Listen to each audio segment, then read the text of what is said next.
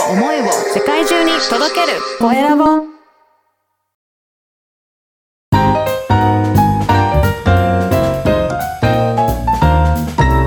ポッドキャストの配信で人生が変わる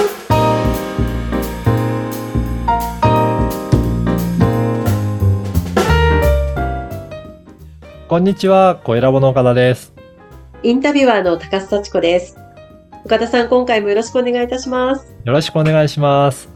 はい。まあ、今回の配信、うん岡田さん、なんと290回目ということで、え300回までうん、あと10回。そうですね。すごいですねやだいぶ積み上げてきましたね。うんはい。これ何年間ぐらい今やられてるんですか、はい、6年ぐらい経つんじゃないかなと思いますね。うん。だ週に一度の配信ではい。6年ぐらい。そうですね。途中、お休みした期間もあるんですけど、あの、はい途中からもう、毎週毎週欠かさず発信していますね。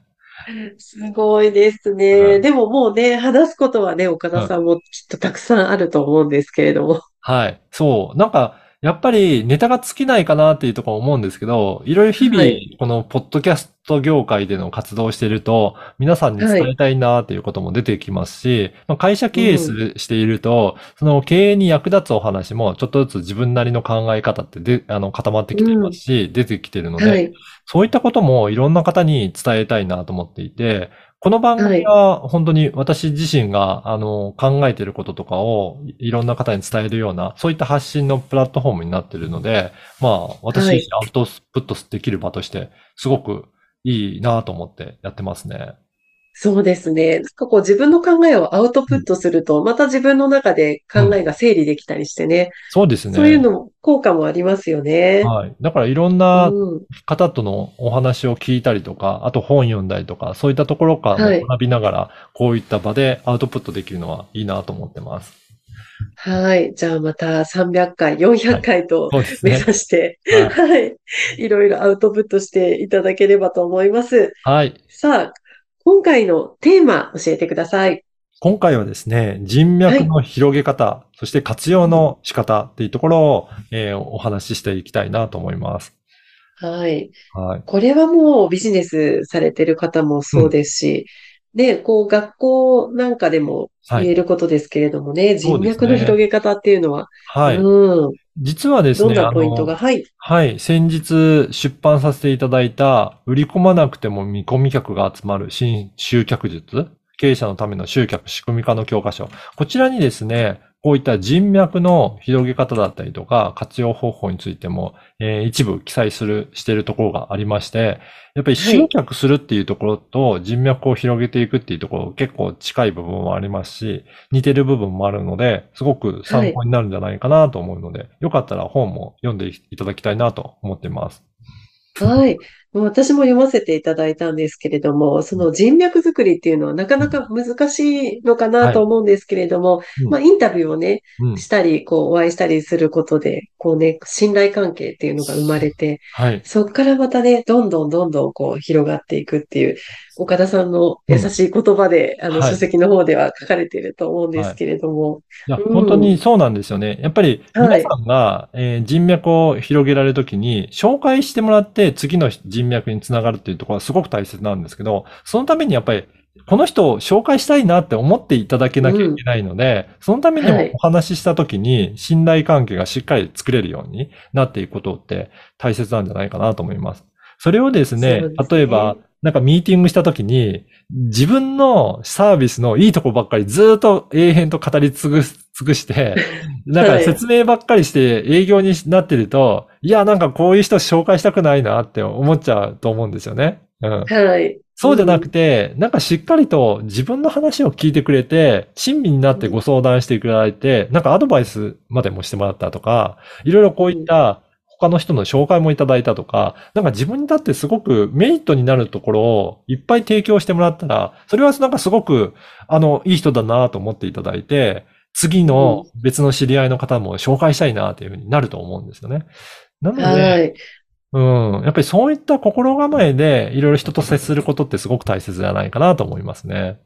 そうですね。岡田さんのやられてるこのポッドキャストっていうのは比較的新しいコンテンツだと思うんですけれども、い。でもやっぱりこう根底にあるのは人っていうか、そう、ですね。人と人とのつながりみたいな部分ってやっぱり大事だなっていうふうに岡田さんも感じていらっしゃるってことなんそうですね。もうですね。、ここの部分が人とのつながりっていうところがもうすごく大切なので、ポッドキャストのこういったものはあくまでも手段として使っていただいて、まあ使いやすい手段だったらいろんなものを活用したらいいと思うんですけど、それが、まあ私の場合はポッドキャストはすごく手軽ですし、簡単にできるので、で、ラジオのようなこういった素敵な場を作れるっていうことで、なんか、あの参加いただくと、すごく、えー非日常の体験もこういった場で簡単にできるっていうところで、信頼関係をより作りやすいツールとして使っていただくのはいいんじゃないかなと思いますけどね。はい。もうこれは本当、あらゆる、あの、場面、あらゆる業界の方に言えることですよね。そうですね。で、そうやってうん信頼をうまく作った上で、じゃあ、こういったことがサポートできますよとかっていうふうに自分自身のサービスを提案したりとか、あとはこういった方にお役に立てられるので、そういったもし周りにいたらご紹介いただけませんかっていうふうに一言追加することで、そこからさらに、あ、じゃあ紹介していいんだなとか、あ、そういうサービスやってるんだ使ってみたいなっていうこともあるので、ぜひ、あの、単なるお話を聞くだけではなくて、自分のサービスもその信頼関係ができた上で提案するっていうのはすごく大切なので、まあそのあたりを見極めながらいろいろ提案したりとか、ひ人脈を広げるようなお声掛けもしていいただけたらなというふうに思ってます。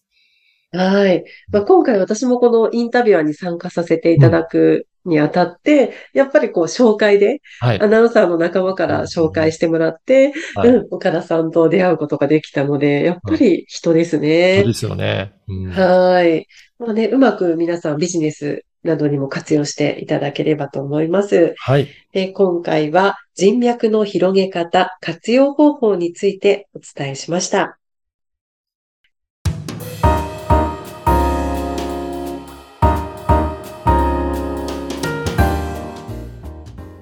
続いては、おすすめポッドキャストのコーナーです。今回はどのような番組ですか？はい。今回は月と青空、経営者の使命、天命が日本を輝かせるという番組で、えーはい。まあ、知念むつきさんの番組を紹介したいと思います。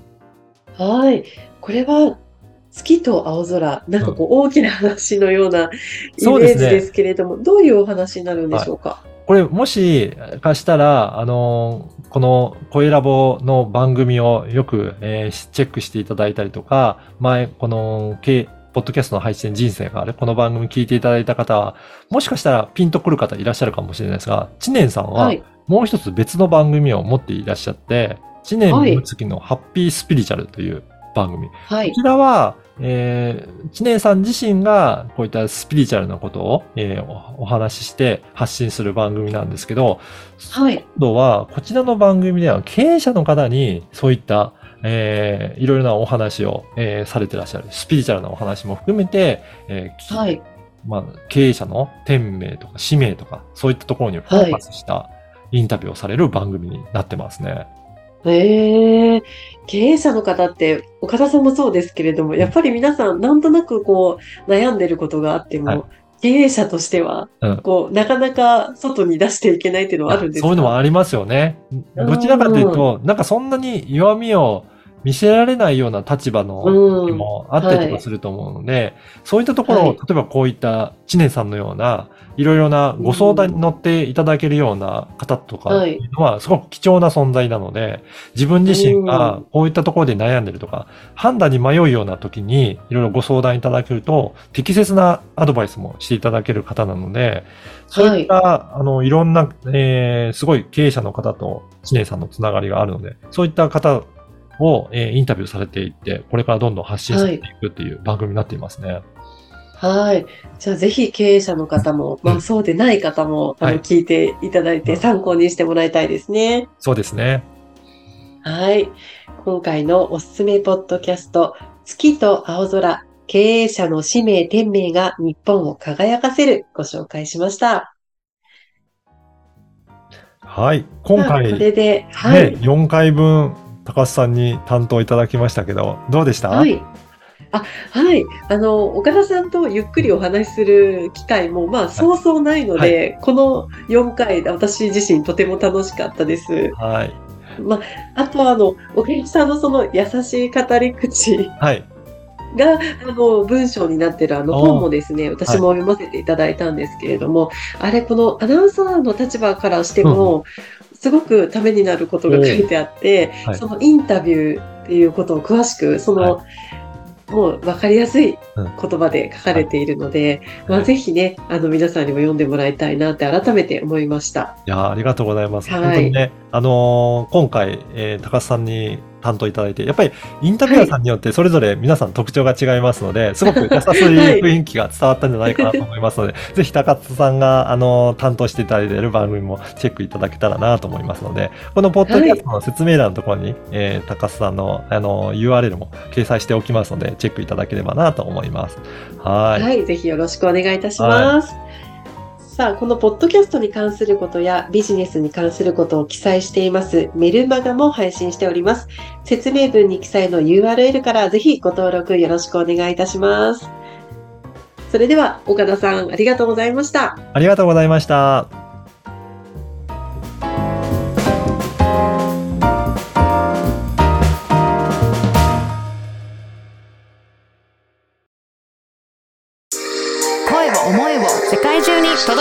声